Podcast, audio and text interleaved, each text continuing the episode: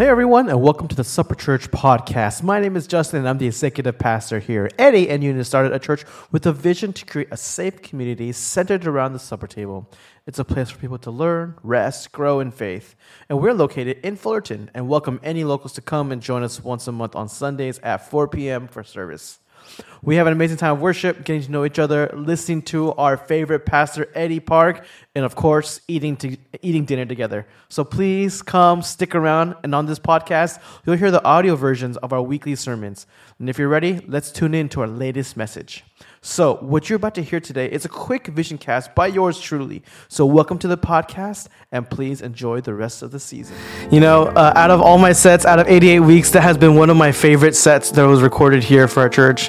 Man, Ari, thank you so much for leading worship. And again, they will be leading worship tonight. Again, a few announcements. We got suppers at my house every Friday night, um, and also at the end of the month, we have suppers with Eddie Eunice. We'll slowly be ramping up uh, a couple of other other small groups or marriage small groups, and you know, as we get ready to launch launch, we, we want to invite you to join as many community groups as possible. Also, if you would like to support us, please, please, please go online with this link below. Your financial support helps run the service, support the community, provides meals, give gratuity and honorariums to, to those who serve. So thank you, thank you, thank you, thank you for your support. And again, please join us tonight, 4 p.m. Yeah, we're gonna have worship, teaching, communion, fellowship, and most importantly, we're going to have magic. I mean, supper. So this, uh, you know, this vision here, um, we we want to be a vision for this church, or we want to have this vision for the church to deconstruct what traditional church operates and what it looks like. And in that, in the light of the post-pandemic world, you know, how can we create unity? How can we bring love, bring kindness, goodness, peace of Jesus? How can we, as people of faith, uh, people of God, help this world, help our neighbors, help our families, our spouses, our kids, even ourselves? And so we've, we've decided to center our church, the vision around the table, around the table of God, around, around the meal. And we believe and we hope that the most important thing about is about loving others. And it, it's, it isn't meeting people, uh, it, it really is meeting people about their basic needs right? Around nourishment, around food, because food brings life to the body, it brings life to the soul. It, it, it, around food, it's where we center most of our lives and our conversations. These conversations can be about growth, these conversations can be about healing, about pain, about hurt, about trauma. It can be about parenting advice, or it can be about dating or strengthening relationships. These conversations around the table can even be nerdy topics like sanctification and justification and glorifications. And ultimately, the table is meant to mend hearts together. Food is meant to be consumed in a way where it, it, brings attention to the goodness of God and how our taste buds delight in the, in the flavor profiles and how we can enjoy how, uh, all these different foods the way we were de- it was designed to be enjoyed. And so through, throughout Scripture, we see Jesus using the elements of food. There's a central focus on using food to bring people together, to perform miracles, to be used as a tool to use as love. Well, that's Jesus turning water into wine at the wedding to give, to give life and joy to a party. Whereas Jesus feeding the thousands with fish and loaves of bread to show that He is Jehovah Jireh, that He is the provider.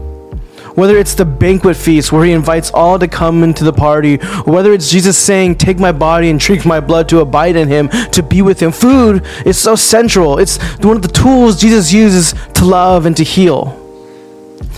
And during the Last Supper, Jesus took the bread, and when he had given thanks, he broke it and said to his disciples, Take, eat, this is my body. And then he took then he took a cup, and when he had given thanks, he gave it he gave it to them, saying, Drink Drink from it all, all of you. This is the blood of the new covenant, which is poured out for the forgiveness of sins. And so this is a time where, where this is uh, one of the most famous times, the most intimate times, where Jesus sh- shares this intimate moment with his closest friends.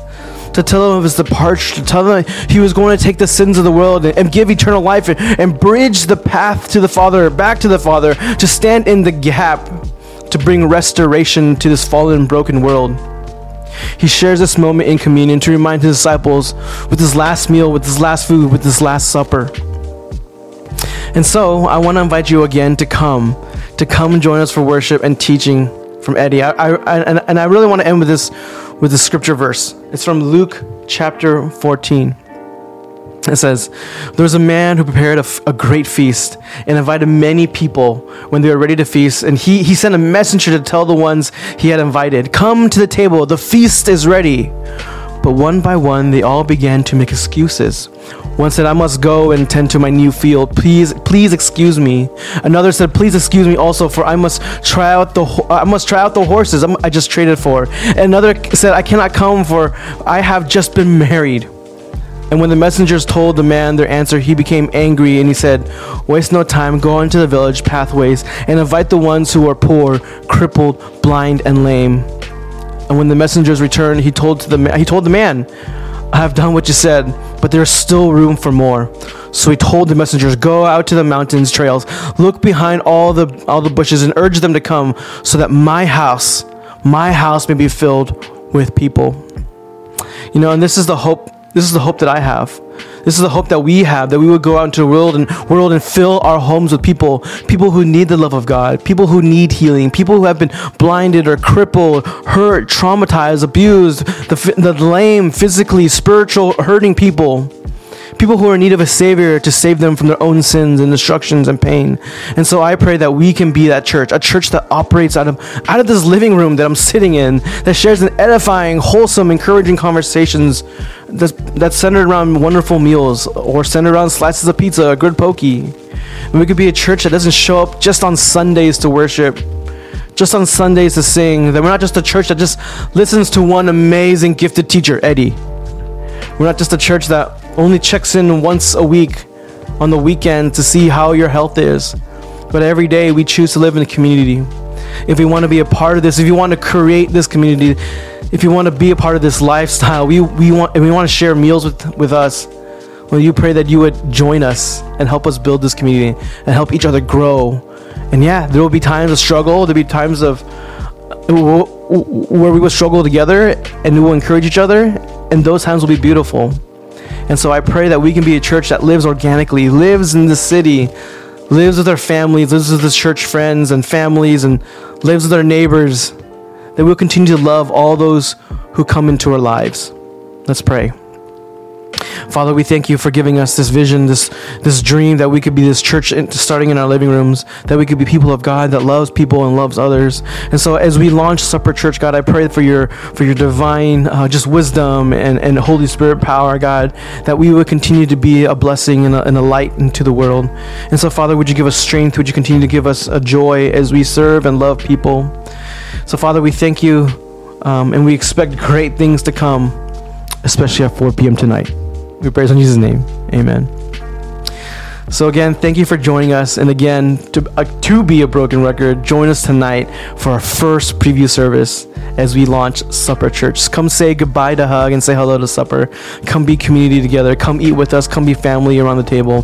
Come to Supper Church. We'll save you a seat at the table. See you at 4 p.m. Love you all.